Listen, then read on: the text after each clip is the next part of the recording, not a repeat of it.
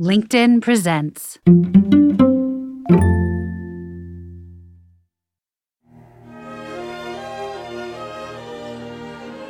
I'm Rufus Griscom, and this is the next big idea. Smile, though your heart is aching. Smile, even though it's breaking. I've been thinking lately about this song, written by Charlie Chaplin, of all people, and made famous by Nat King Cole. Listen to the lyrics.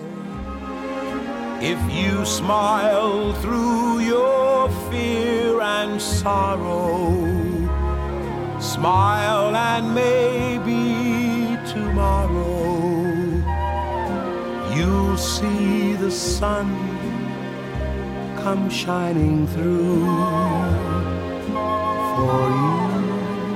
It kind of sums up the modern American disposition, what Susan Cain calls our culture of normative sunshine. And yet, with no disrespect to Charlie and Nat, I can't help but wonder has that compulsory cheer always served us? Sometimes when our hearts ache, isn't it okay to just let them ache?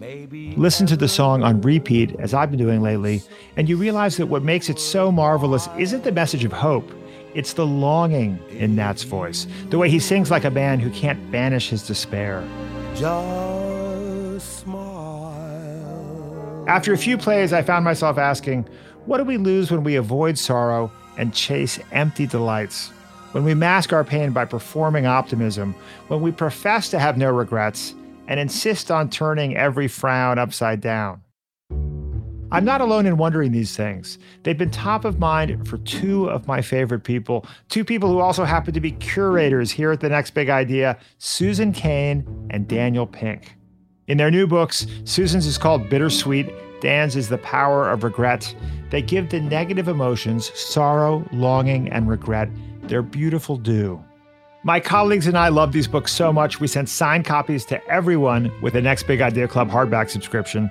And over the next few weeks, Susan and Dan are going to be doing something extraordinary for all of our club members, participating in exclusive Q&As, creating e-courses, and on top of all that, they were kind enough to carve out time to join me on the show today. Every week I get to talk with brilliant people on this podcast, but I don't often get them to talk with each other. That's one of the reasons the conversation you're about to hear is so special. Susan and Dan swap notes on the writing process, share what they've learned from each other, and imagine a future where instead of disparaging negative emotions, we embrace them.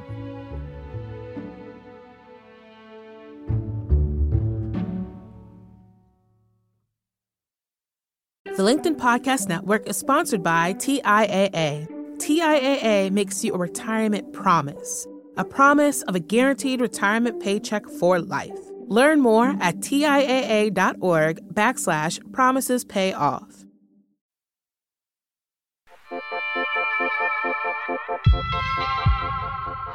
Susan Cain and Dan Pink, what a treat to have not one, but two Next Big Idea Club curators on the show. I really relished my recent conversations with each of you. And, and now uh, I don't know what we've done to deserve this honor. This is like a double stuffed Oreo. Bad metaphor, because both of your books are nutritious. Thank you for taking time out of your morning to join us on the Next Big Idea podcast. Thank you, Rufus. Always good to be with you and Susan. Thank you so much, Rufus. Two of my favorite people. So this is fantastic. So you both have wonderful new books out in recent months. From Dan, we have The Power of Regret, how looking backwards moves us forward. From Susan, we have Bittersweet, how sorrow and longing make us whole. There are some really interesting parallels between the books. We'll talk more about those later. Let's start with the topic of how you came up with the ideas for these books. I think, like as readers, we're all curious. I'm certainly curious about the birthing process. Uh, let's start with you, Susan. You wrote the legendary book Quiet The Power of Introverts in a World That Can't Stop Talking, one of my favorite subtitles. You and I met a few years after you published Quiet, and I remember you telling me that you had no plans to write another book. What changed your mind? I don't know. You know, I, I guess the way that I come up with topics for books is like I'm looking for something that has felt incredibly um, important and moving over time. And I'm usually like, when I look at both books, um, I think of moments that stand out in my memory that I can't let go for some reason. And usually those moments, you know, most most of life you don't actually remember very much of. So the Yeah. the moments that really stand out are the ones where I think you're actually onto something and something actually really matters. So with this book, with Bittersweet, you know, there's the moment that I wrote about where um, all the way back in law school when I was in my 20s, I was in my dorm room and some friends were coming to pick me up in in my room um, so we could all go to class together. And i was like blasting out my usual minor key music of some kind. And my friends thought that was hilarious. Like why would anybody be listening to this on full blast? And it was really just a nothing moment in time except it stayed in my Mm. memory for years. I couldn't stop thinking about Yeah. that experience of what it was about that music that mattered so much and what in our culture made that such a funny subject of a joke. And I, I, I thought about it for decades after, and then it became this book. Did you have books that you were post quiet that you were contemplating that you didn't write, that you discarded, that you thought about doing but didn't pursue? I'm always curious about that. Oh, that's a good question. Um, I don't know. I more just have like a bunch of book ideas that are still sitting in my file that I might get to one day. I didn't have a book that I like really started working on and then discarded. I, I didn't have that experience. Did did that happen for you? Oh, that did happen for you. I've heard you talk about that, Dan, right? I've discarded so many book ideas over the years. I have a scrap heap of discarded book ideas. I, I guess the reason I ask is that I'm, I'm, I'm curious about like um, because I've seen I've seen writers get trapped in this because writing a book is such a gargantuan pain in the ass. It's like I've seen writers get trapped in that they they get seduced by something, a topic, uh, an idea early, and then they find themselves committed to writing a book, and then they realize, oh my gosh, this is a colossal mistake. And so I'm always curious about how do writers figure out what makes the cut and what doesn't make the cut. And do I remember correctly that with the power of regret, you were actually pretty far into another book, and then you some came across the idea of regret, and you switched? It's sort of true. I, I mean, it is true. I, I was on. I, I didn't. You know, being me, I didn't get. I wasn't very far along, but I was. I was under contract, and, and so. But but but I've always found that again, for whatever this is worth, is that whenever I do a book, before I do a book, I do a very long proposal. E- even though it's possible that you can get you know a decent contract, sometimes a very very good contract with like, hey, here's two pages. I usually write you know 30, 40 page proposals uh, partly as a test of my own interest in a topic. Because for me, my a big fear that I have is being on the hook for writing a book I don't want to write and that I'm not into, because that's just misery. So what happened in this case, to answer Susan's questions, is that I I had a, what I thought was a pretty good idea for a book, and I was kind of sort of working on it. Uh, and then I had a moment where I realized that I started thinking about this topic of regret. And the catalyst, I think, as Susan, I think as Rufus, both of you guys know, the catalyst was that my our elder daughter graduated from college, and that that that marker in life sort of was a kind of a wake up. And I look back and realized that I had regrets. And when I started talking to people about my own regrets, I found that people reacted very robustly. That was curious, and that got me curious. So I put aside this other project and I wrote an entirely new proposal. I wrote maybe a 25 page proposal for this new book, uh, recognizing that it would be a slightly less form of torture if I did, pursued this book rather than the other book, but also for the reason that Susan is saying, this was a kind of thing that I had a hard time getting out of my head. And I think that in some Yeah. ways, that's the the the metric that is the standard is that is there something that you just oh my god i can't avoid this thing i, I, I keep not not in a Yeah. negative way not ruminating over it but it's like oh my god i keep seeing it everywhere i keep thinking about this that's usually a Mhm. personal signal I'm really curious about this because I actually have the exact opposite feeling about book proposals, which is I feel like you're you're supposed to write the book proposal before you've done all the actual work of thinking what the book is going to be about. So I end up feeling like it's a Hmm. big waste of time because you're meant to write, you know, 10 20 pages ideally for a good proposal, but but by that at that stage of the process, I haven't done all of the research and the thinking and the interviews and all of that. So I, I always feel like I'm going to have to throw out whatever was in the proposal once I've then done the actual work. So do you do, like do you actually use what's in your proposal later on? I mean, I, it's, it's, an interesting question. I'm going to guess on this, mm-hmm. but there's, I mean, this is a question that actually has an answer. If I were to go back and look at the proposal for this book about regret, and then look at what was, was in the final text of it, if you actually look at the language, I would say maybe like two paragraphs. Certainly, the organization is completely different from what I what I had envisioned. But let me make the case for this, to, especially to all of you aspiring writers out there. Writing a book proposal is is is often an act for yourself because if you can't summon the energy and curiosity to write about a topic for 20 pages, you're not going to be able to do it for the over the course of the multi-year project that is writing a book. I'll, I'll give you one example of it. So years ago, I, I sent my uh, one December, I sent my wife and our our kids away. My in-laws live in New Mexico, and I banished my wife and our kids to New Mexico. I said, "You guys got to go to New Mexico for two weeks and stay with my in-laws because I have not gotten uncorked on writing this book proposal, and I'm going to write this book proposal. You know, just and when I when my family is gone, I live like an animal. I mean, I basically don't shave, and I work from from. I do. I I wake up, I start working, and I stop working and then go to sleep. And in the, in between, I exercise and then eat out of containers. That's basically my life when my family is not here. And so I said, okay, great. I'm going to give me two weeks. I'm going to write this book proposal. So I sent him away. And I called Jessica, my wife, about 10 days later and I said, I got some good news and some bad news. Good news, you guys can come home now. Bad news, this isn't a book. But it took me writing that book proposal to realize that there wasn't a there there. And it's possible mm-hmm. that if I had tried to do like a, a two page, more glib thing, I would have been on the hook to write something that ultimately there wasn't a there there. So for me, the book proposal is as much about a test of my own interest and my own initial exploration but partly it's also just my fear of being on the hook for something that I don't want to work on. I'm curious about to to what extent you talk to friends and Uber drivers and cashiers about I mean to what extent do you test these ideas when when, when they emerge? And one thing I noticed in your case Susan is that you spent what seemed like maybe more than a few years sharing all these beautiful poems and, and, and, paintings and so on on social media that I thought of as almost like uh, a kind of pinging, you know, emotional sonar, checking to to see what kind of response you got from the world. And I think you it looked like you got a very strong response to that, you know, supporting this idea that our attraction to the painful but also beautiful and sublime is powerful for not for not just you but for many people. Well, it's funny that you say that because um, another friend, when he saw all the the different art and stuff that I was putting on social media, he was like, "Wow, what a what a genius marketing campaign you're doing in the run up to the book."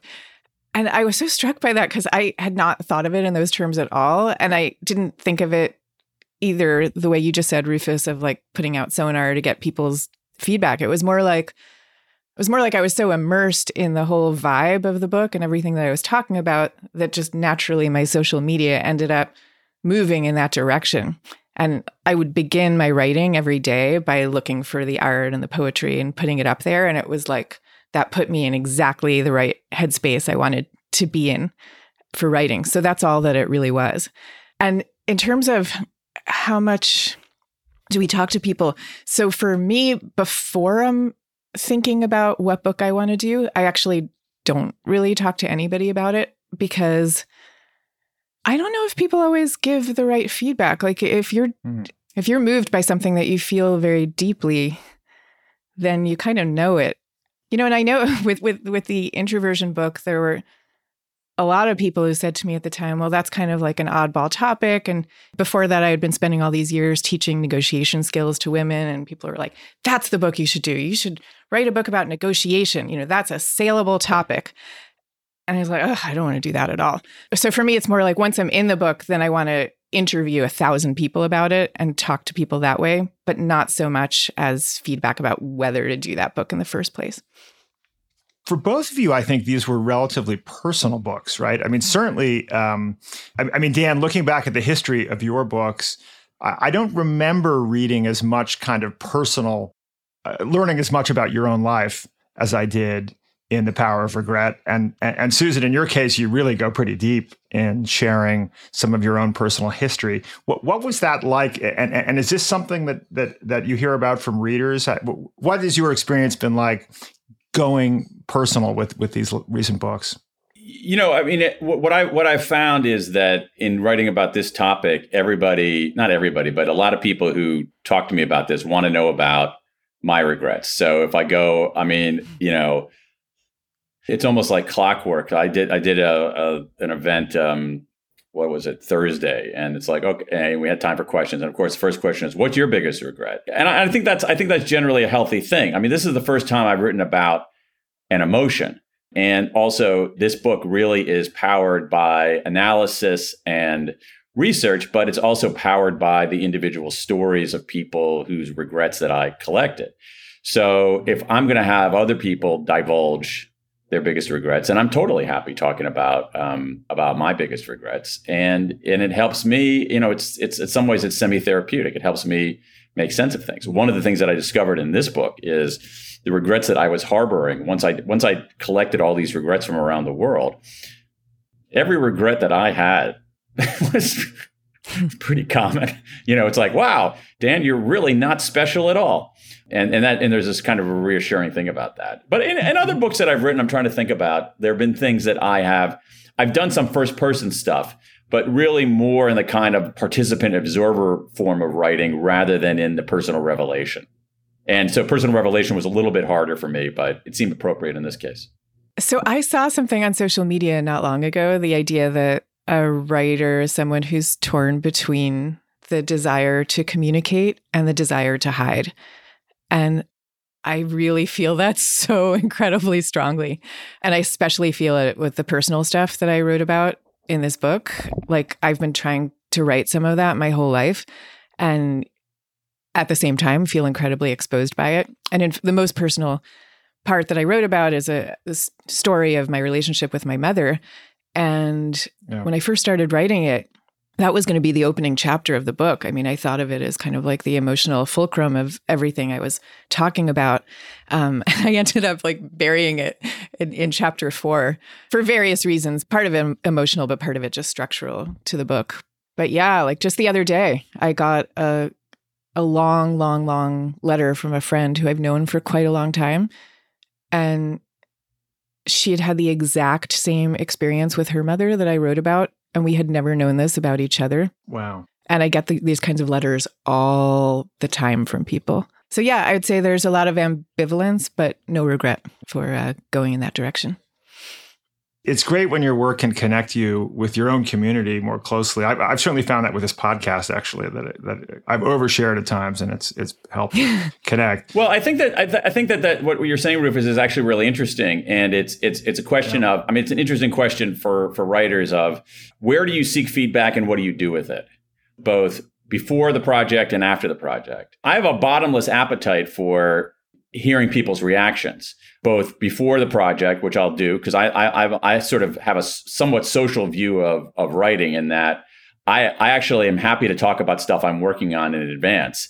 That's in part because sometimes people give you useful reactions. It's also in part because talking about it is another way of figuring it out talking about it like mm-hmm. this yeah. is different from figuring it out on the keyboard and so that's a that's a that's a helpful exercise and and i love getting feedback from readers afterwards because i end up thinking about things that i never thought about before and i'm always surprised by what takes and what doesn't take hmm. and if you were to if i were to chart my predictions about what people would respond to deeply and what they would ignore in each book i would be wrong every single time there's stuff i thought was yeah. awesome that would just blow the doors off no one gave a crap. There's other stuff that was almost like a throwaway and like, oh my God, that's the greatest thing. And one of the things that I do, it's kind of interesting, again, you know, for, for prospective writers out there, is that I always look at the Kindle versions of my books at the most underlined passages. Oh, uh, that's always yeah. that's that's another way more systematically to see what is actually working.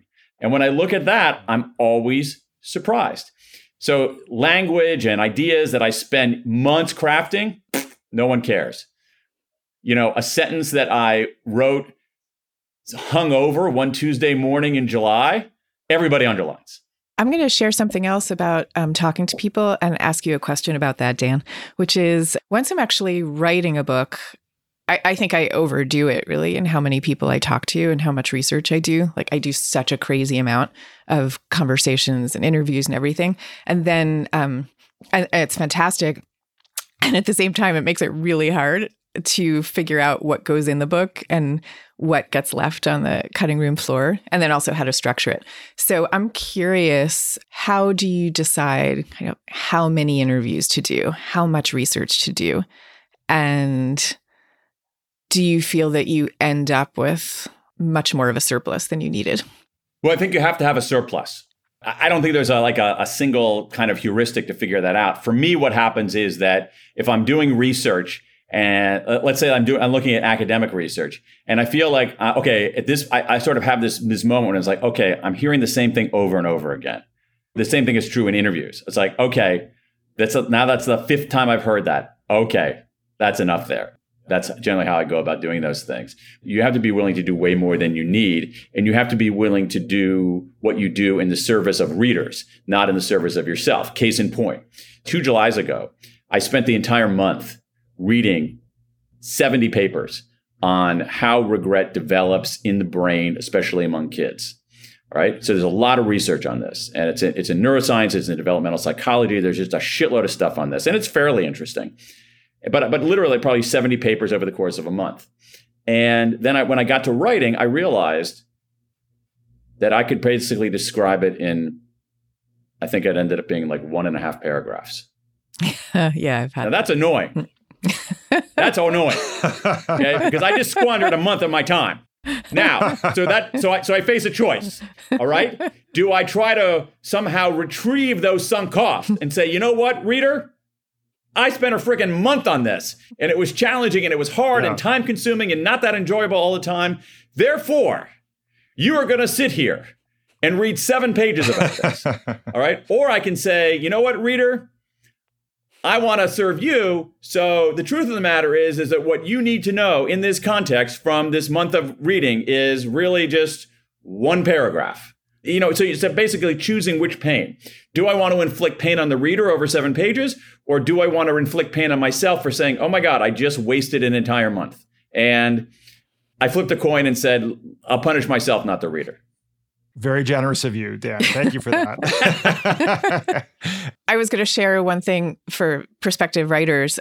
One thing that I do, like in sifting through like all the material that I I end up gathering, whether it's interviews or people's stories or research or whatever, I try to include in the end the bits that I felt had emotional salience when I first discovered them. So, like, I try to remember, you know, there are certain hmm. stories that I come across, hmm. and I remember the emotion that I felt when I first heard the story. And, you know, you might not feel that emotion after you've read it in your notes 17 times later.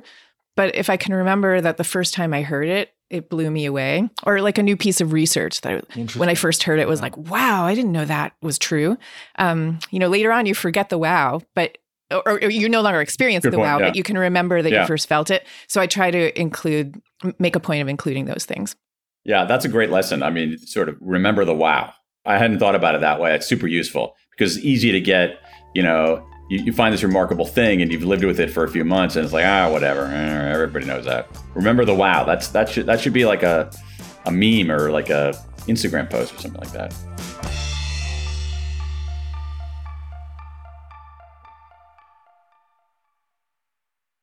the linkedin podcast network is sponsored by tiaa in the last 100 years, we've seen financial markets swing, new currencies come and go, decades of savings lost in days, all showing that a retirement plan without a guarantee, quite simply, isn't enough. So, more than a retirement plan, TIAA makes you a retirement promise.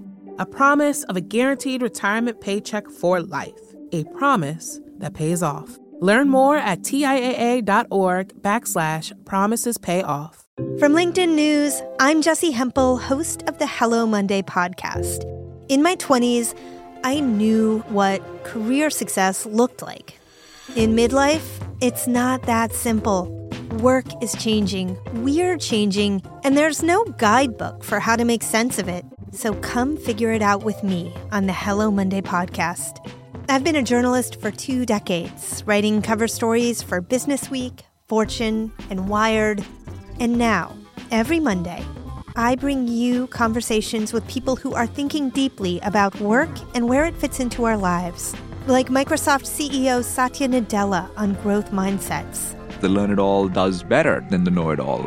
Or NYU professor Scott Galloway on choosing a career. I think the worst advice you can give a kid is follow your passion. Or MacArthur Genius winner Angela Duckworth on talent versus grit. Your long term effort and your long term commitment are surprisingly important. Each episode delivers pragmatic advice for right now. Listen to Hello Monday with me, Jessi Hempel, on the LinkedIn Podcast Network or wherever you get your podcasts.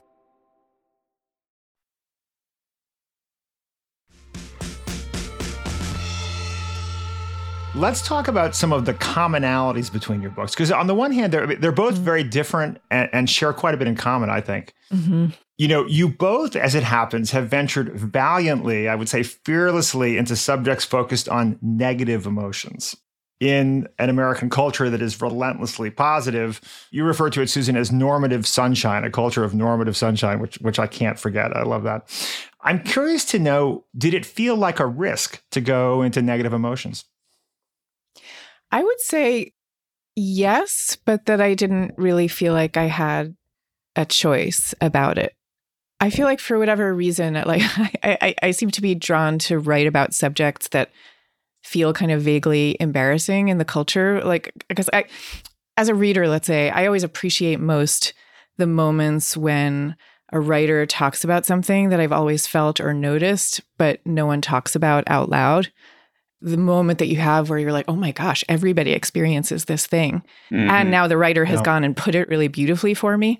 Those moments to me are so amazing. I, I, I think I became a writer because I wanted to do that same thing that I had experienced as a reader. So yeah, it I think it was difficult in that sense, but it was really what I wanted to write about.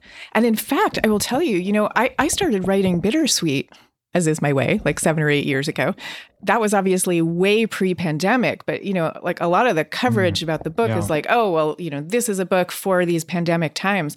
And I'm like, no, this is a book for any time because this is what humanity is like. Like humans yeah. experience joy and sorrow. That's just how life is. I don't really know. It, it wasn't acceptable to talk about these things. The pandemic, I think, made it somewhat more acceptable, which to me is weird, but true. What about you, Dan?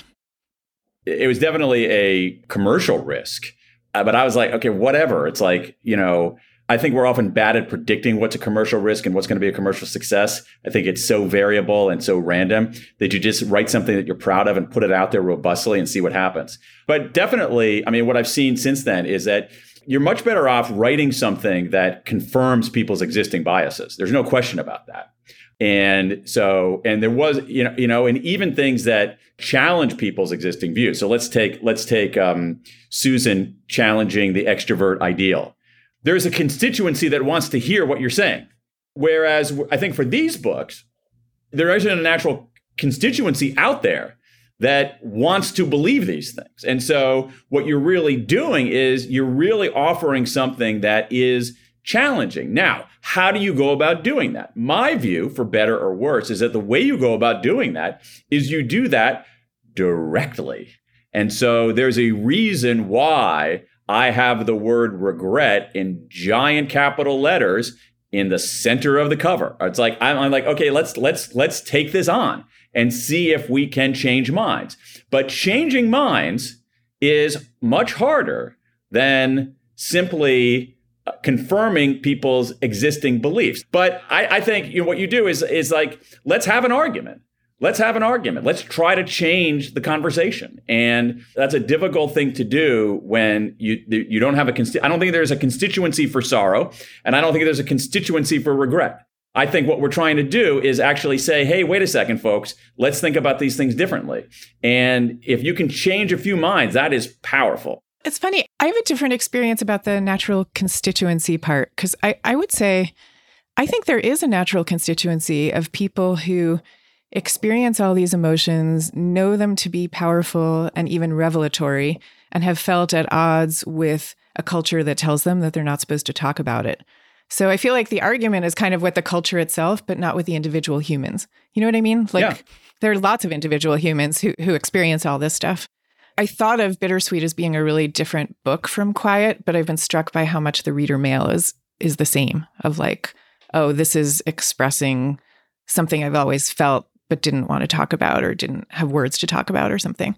It's interesting you say that because I think the the reader mail that I get from this is the longest by Yes. far, the length Yeah. of the emails. Because Yeah. what people want to do is they want to testify to their own experience and spill out all of these tales. So, I mean, I see what you're saying. I think it's a, I think it's a, it's an interesting point. My experience with this book is that, you know, I like to pedal uphill, and so a lot of my books have tried to challenge the conventional wisdom, not for the sake of challenging the conventional wisdom, but because I thought that the evidence went against what the conventional wisdom said.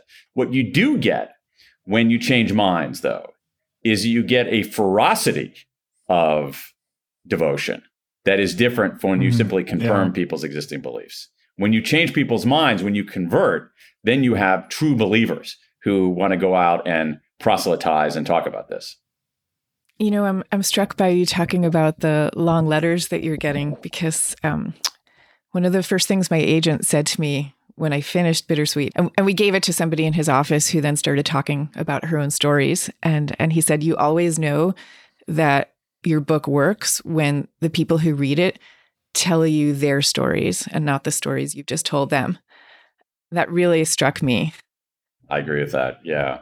Yeah, you know there's there's there's also this this possibility that that uh, you have a whole chapter in your book susan about the emergence of a culture of positivity in the united states in you know at the turn of the last century and we've seen at the next big idea club with with your help with your curatorial help an emergence of a number of books uh, that suggests that maybe there's a beginning of a trend here we had Paul Bloom's The Sweet Spot, Yeah. The Pleasures of Suffering and the Search for Meaning. Susan, you interviewed Paul for this podcast Yeah. and Good Anxiety, I think of by Wendy Suzuki, harnessing the power of the most misunderstood emotion. Do you think that there's a, a kind of sea change, perhaps, towards accepting negative emotions? I do think that's happening. And um, I was actually chatting with a management researcher about this at some point, and he was charting this change or mapping the change onto 9 11. Because he said, suddenly in the wake Huh. of 9 11, Yeah. um, you suddenly saw, like in Harvard Business Review and all these places, lots of articles about compassionate leadership. You know, and that suddenly became a thing that was considered worthy to talk about. Whereas, like before that, it would have been seen as mushy and soft and woo woo. And if you think about Um, like the word compassion literally means to suffer with someone, you know, it's not just like be nice, it's like actually go into negative emotions in order to join together. I think the foundation has been laid for that ever since the turn of the 21st century. And now, in the wake of the pandemic, that's accelerated all the more. So, yeah, I, I do think we're in a very different moment. I'm curious what you what you see, Dan. I, I think so. I mean, you identified this in, in your book where you talk about um, you know positive psychology having a second wave. I think we're we're we're, we're grasping for it. We're grasping uh, Mhm. for a way to integrate positivity in our lives without the performative positivity that is not is ultimately not healthy. And it's interesting. I never thought about 9/11 as the forcing function. To me, I think there might be a collective forcing function in the the rather staggering mental health challenges that you're what we're seeing, especially in adolescents and mm-hmm. young people in this country. I mean, those numbers are staggering. And I think that part of it is a consequence of not equipping people with how to deal with negative emotions. First of all, not sort of not not sort of acknowledging or even celebrating that negative emotions are part of life, but also recognizing that negative what one can respond to negative emotions in systematic ways. And so I think what's happened to a lot of young people is that they feel negative emotions, anxiety or sorrow or longing. And I think too many young people have that very normal experience. And then they look around and say, wait a second, everybody else is positive, everybody else is perfect. There must be something wrong with me. And that ends up being debilitating. And so mm-hmm. for this book, in contrast to some of my other ones, I actually do have a little bit of a mission, which is to try to kind of recast and recapture how we deal with negative emotions because it's profoundly unhealthy if we're telling people you should be positive all the time. We shouldn't. What we should be doing is saying, hey, life is a mix of positive and negative, and knowing how to deal with negative emotions is an important part of flourishing. And I think that Susan's book and Wendy's book and um, Paul's book and some of these other things, maybe collectively will do it what, what I was trying to do individually, which is actually let's change this conversation a little bit. Let's change some minds. And by changing, you know, and at, at the very least, try to change some behavior on, on this. I have to say, I'll shut up here in a moment. Every college administrator I talk to, so I have two kids who just got out of college, one kid who's in college. Every college administrator I talk to, had, literally every single one says, we don't have enough counselors. We don't have enough mm-hmm. mental health services yeah. here. And it doesn't matter whether it's a private university, a public uni- a big public state university, a small liberal arts college, every single one is saying that. And that is a wake-up call for us as parents and as citizens about how do we talk about negative emotions and how do we equip people, especially young people, to deal with negative emotions, surmount them and learn from them it seems like a lot of the what I've read about this teenage pain and and sense of hopelessness is much to my surprise related to global warming and a sense of kind of serious catastrophes that we're headed towards as a as a planet. And that leads me to to wondering to what extent if we talk through collectively all these larger macro problems we have can we have a kind of post traumatic growth not just individually but collectively. And we actually uh, uh, had a, had Jane McGonigal on the show a couple weeks ago, and and she brought up this notion of post traumatic growth for society as a whole coming out of COVID, grappling you know worldwide with global warming and other big challenges. It seems to me that these these benefits of confronting negative emotions also exist for organizations, for companies, for communities, potentially for for nations. Yeah, I mean, I think what happens is an organization is just at the end, or a nation or whatever, at, at the end of the day, is just a collection of individuals. So individual behaviors change, individual hearts change, and then the relationships among all those individuals change. And pretty soon the organizational culture changes. So as these conversations become more commonplace and more mainstream and moving from social unacceptability to of course we're going to be talking about this and of, of course we're going to be oriented that way.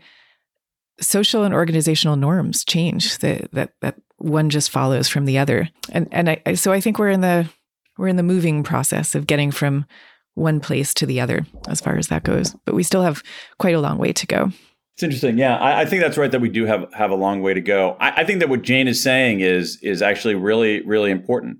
That in some ways we've undersold post traumatic growth. That's a, that was that was a topic that's actually relatively new to me. I, I only heard about it maybe five or six years ago, and I was like, "What?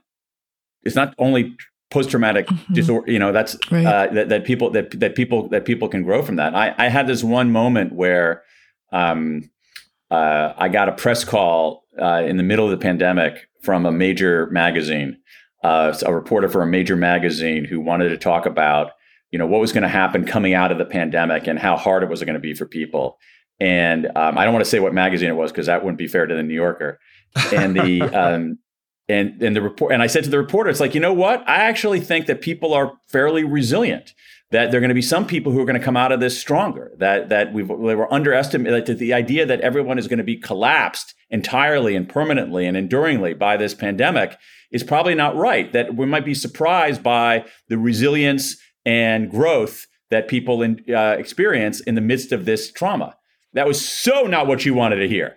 Um, and so, you know, the, and the whole story ended up being about how terrible everything is everything is going to be. So I think that post traumatic growth, individually and collectively, is something that we need to take much more seriously. I think it's a very, very promising line of research and a very powerful and transformative idea for for all of us.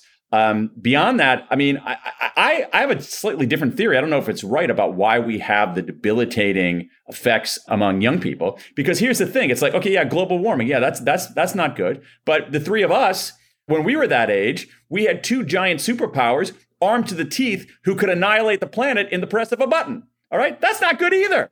All right, that could be a source of angst and and and, and negative emotion, right? So I, I don't I don't buy that. I think what's happening is that when the three of us were that age, when we compared our lives to other people's lives, the universe of people who we could compare it to was relatively small. It was like the circle of people like we we knew and could see. And, but now what you have is you have people who compare their lives to essentially the entire world. And if you do that, someone's always going to be happier than you. Someone's always going to be better looking than you, skinnier than you, more athletic than you, smarter than you, richer than you. And I think that that that's my theory of why this is you know a reason why you have these these mental health challenges is that we know that incessant social comparison is bad for us. And now we have a way to compare ourselves to everyone. And you're going to lose that comparison. No that's interesting. Uh, when, when you said the thing about climate change rufus it, it makes total sense to me but my instinct also is that it really is the rise of social media that's probably the most painful for younger people. You know, uh, to Dan's point about social comparison, and it's like the social comparison is then is combined with this extreme performativeness where no one can actually tell the truth about anything. All you can do is exactly. perform endless self-presentation online. And so you're not you're not actually even really connecting in any meaningful way. It's just one performed mask relating to another performed mask. That's the antithesis of the connection that actually is really the seed of mental health. So I do think that coming up with some kind of alternative social media that encourages people to just somehow be telling the truth and not performing. I don't know if that requires anonymity, though I do go back to um, what things were like at the very beginning of the internet. Like, do you remember that feeling of like, oh, yeah. wow, suddenly there's this place where people can actually really tell the truth because no there was no video, no one knew who anybody else was. So it was this incredible Yeah. new way to Yeah, yeah. communicate. And all of that has vanished now, but I don't think it's irretrievable. There's got to be an answer. I, I'm I'm leery about putting all the, the a lot of the blame on social media because I don't I don't think the evidence is quite there yet.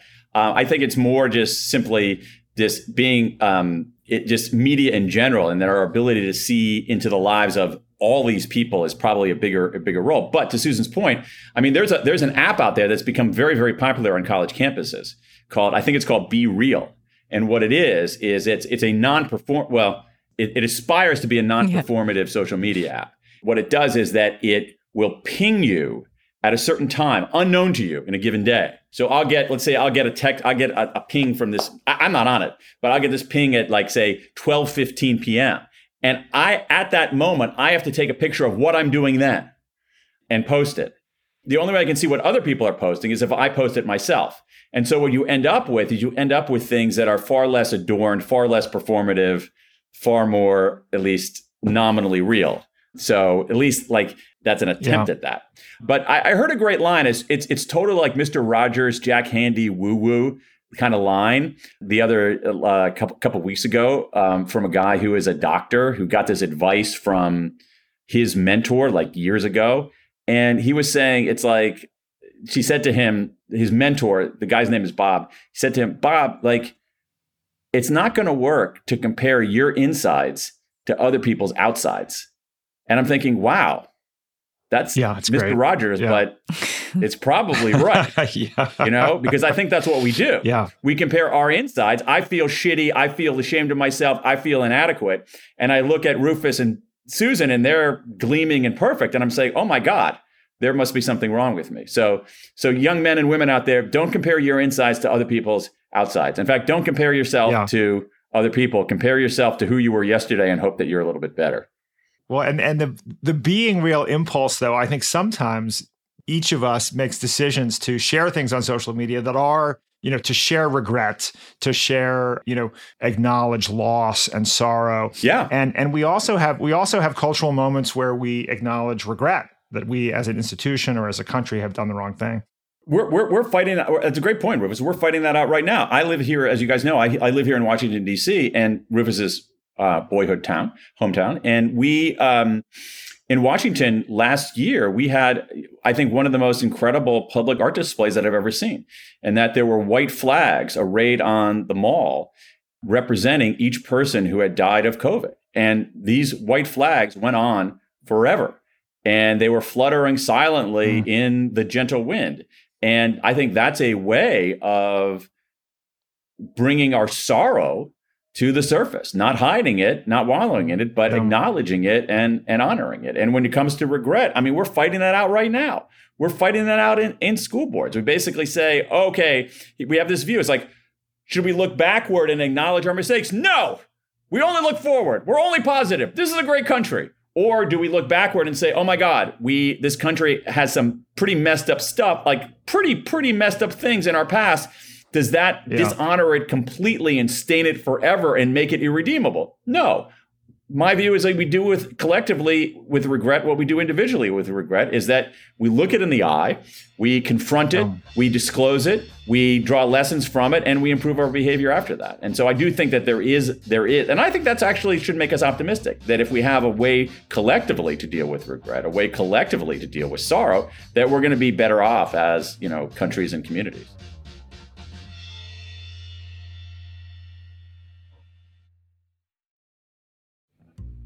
You know, I think it could be useful to take a step back and tell you a little bit more about why we do what we do at the Next Big Idea Club.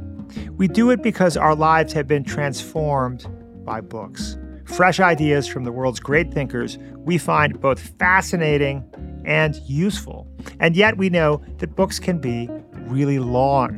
And we have limited time. We know that you're busy. There is a universe of brilliant ideas stuck in books trying to get out trying to get into your ears. So we created the Next Big Idea app, which delivers the key insights from the best new books directly into your ears in only 12 minutes from the authors themselves. This part is important. Other book summary apps summarize books without permission from the authors, who deliver the heart and soul of these books. We want to give you the authentic article, and we want to help authors succeed. We want their ideas to be discovered. And we hope that after downloading our app, you will also buy their books. Every time someone downloads our app and every time someone subscribes and joins our community, it puts a bounce in the step of all of the nine amazing members of the Next Big Idea Club team. Guaranteed. You subscribe and you will put a bounce in our step, maybe two. Please join us. Just search for Next Big Idea wherever you get your apps. There is no better way to get smart fast and no better way to put a bounce in our steps. Download the Next Big Idea app right now.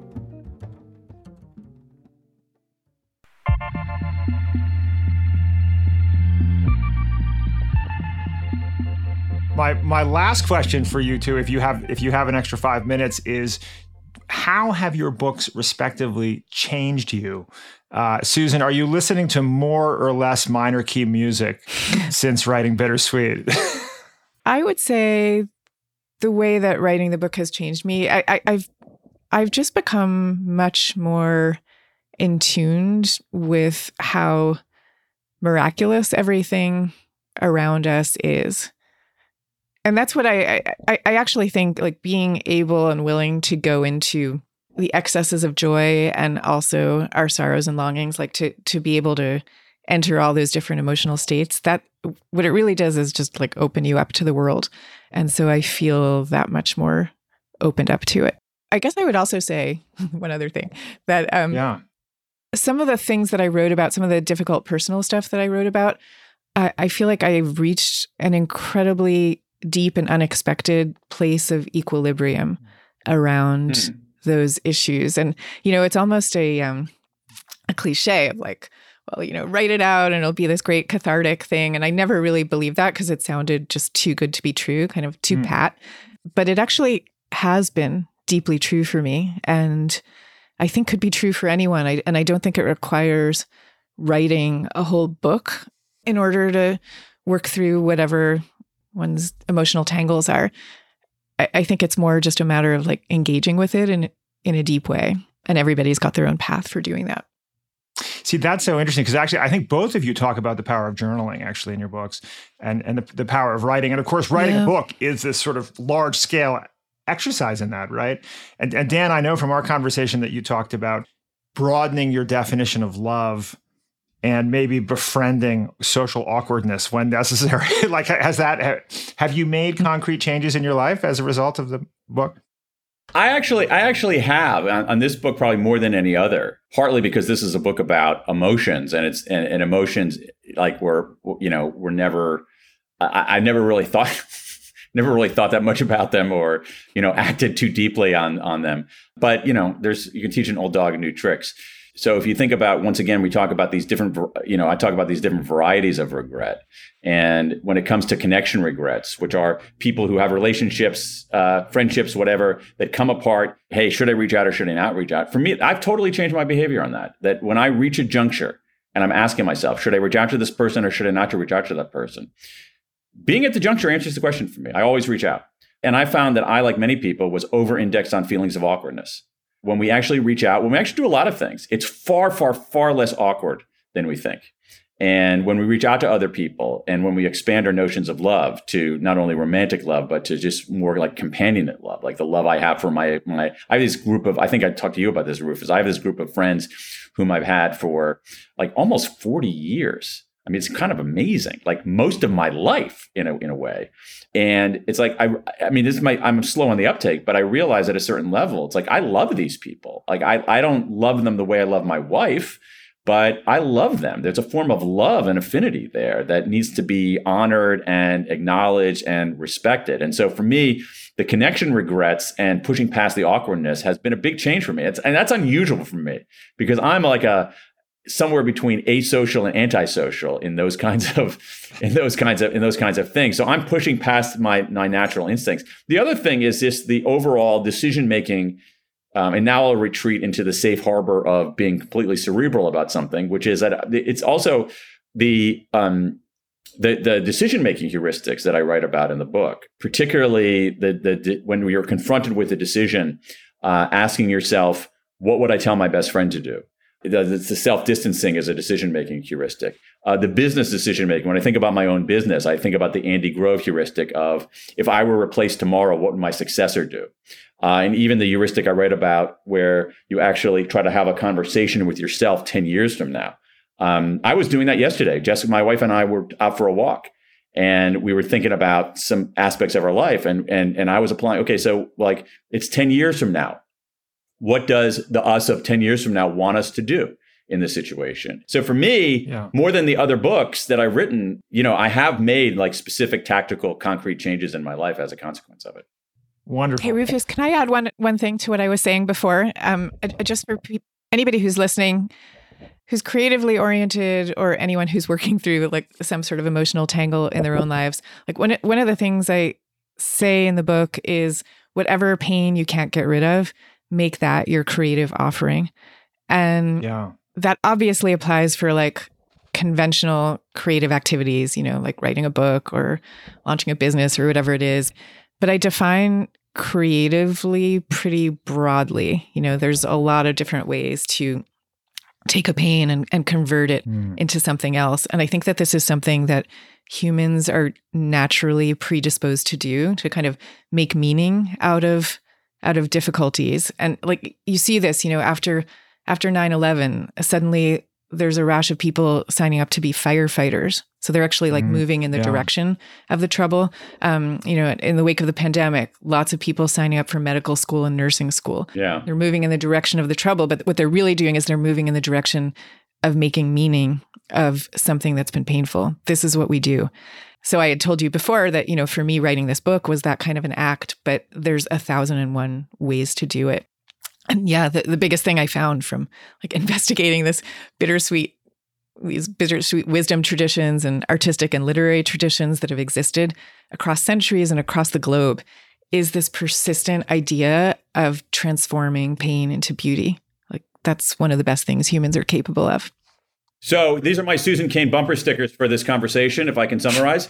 Number one, remember the wow. Number two, yes. move toward meaning. And we can do it individually, we can do it collectively. Uh, with help from the great Dan Pink and the great Susan Cain. Thank you guys so much uh, for being with us today. Um, that was uh, wonderful. Thank you so much to the great Rufus Griscom for setting all of this up, everything upon which this interview stands. We so appreciate you. I second that emotion.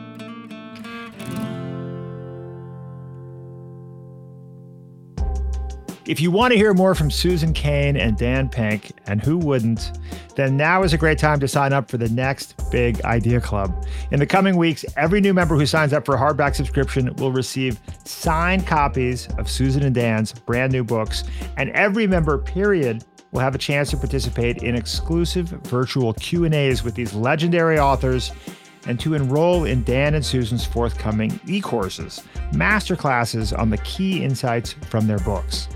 Right now, we're offering listeners of this podcast 20% off when they sign up for an Express membership. Just use the code PODCAST20 at nextbigideaclub.com. That's podcast20 at nextbigideaclub.com for 20% off an Express membership. If you enjoyed this, check out my individual conversations with Susan and Dan, diving deep into their respective books earlier this year. Two of my all time favorites. If you like this show, please leave us a five star rating on Apple Podcasts, Spotify, or wherever you're listening. And if you love this show, then we'd be honored if you'd go the extra mile and leave us a review. It may not seem like much, but it really helps us get the word out. Our executive producers are Caleb Bissinger and Michael Kovnat. Sound design by Mike Toda. Thank you to the team at LinkedIn for helping us turn the pain we can't get rid of into a creative offering. I'm your host, Rufus Griscom. See you next week.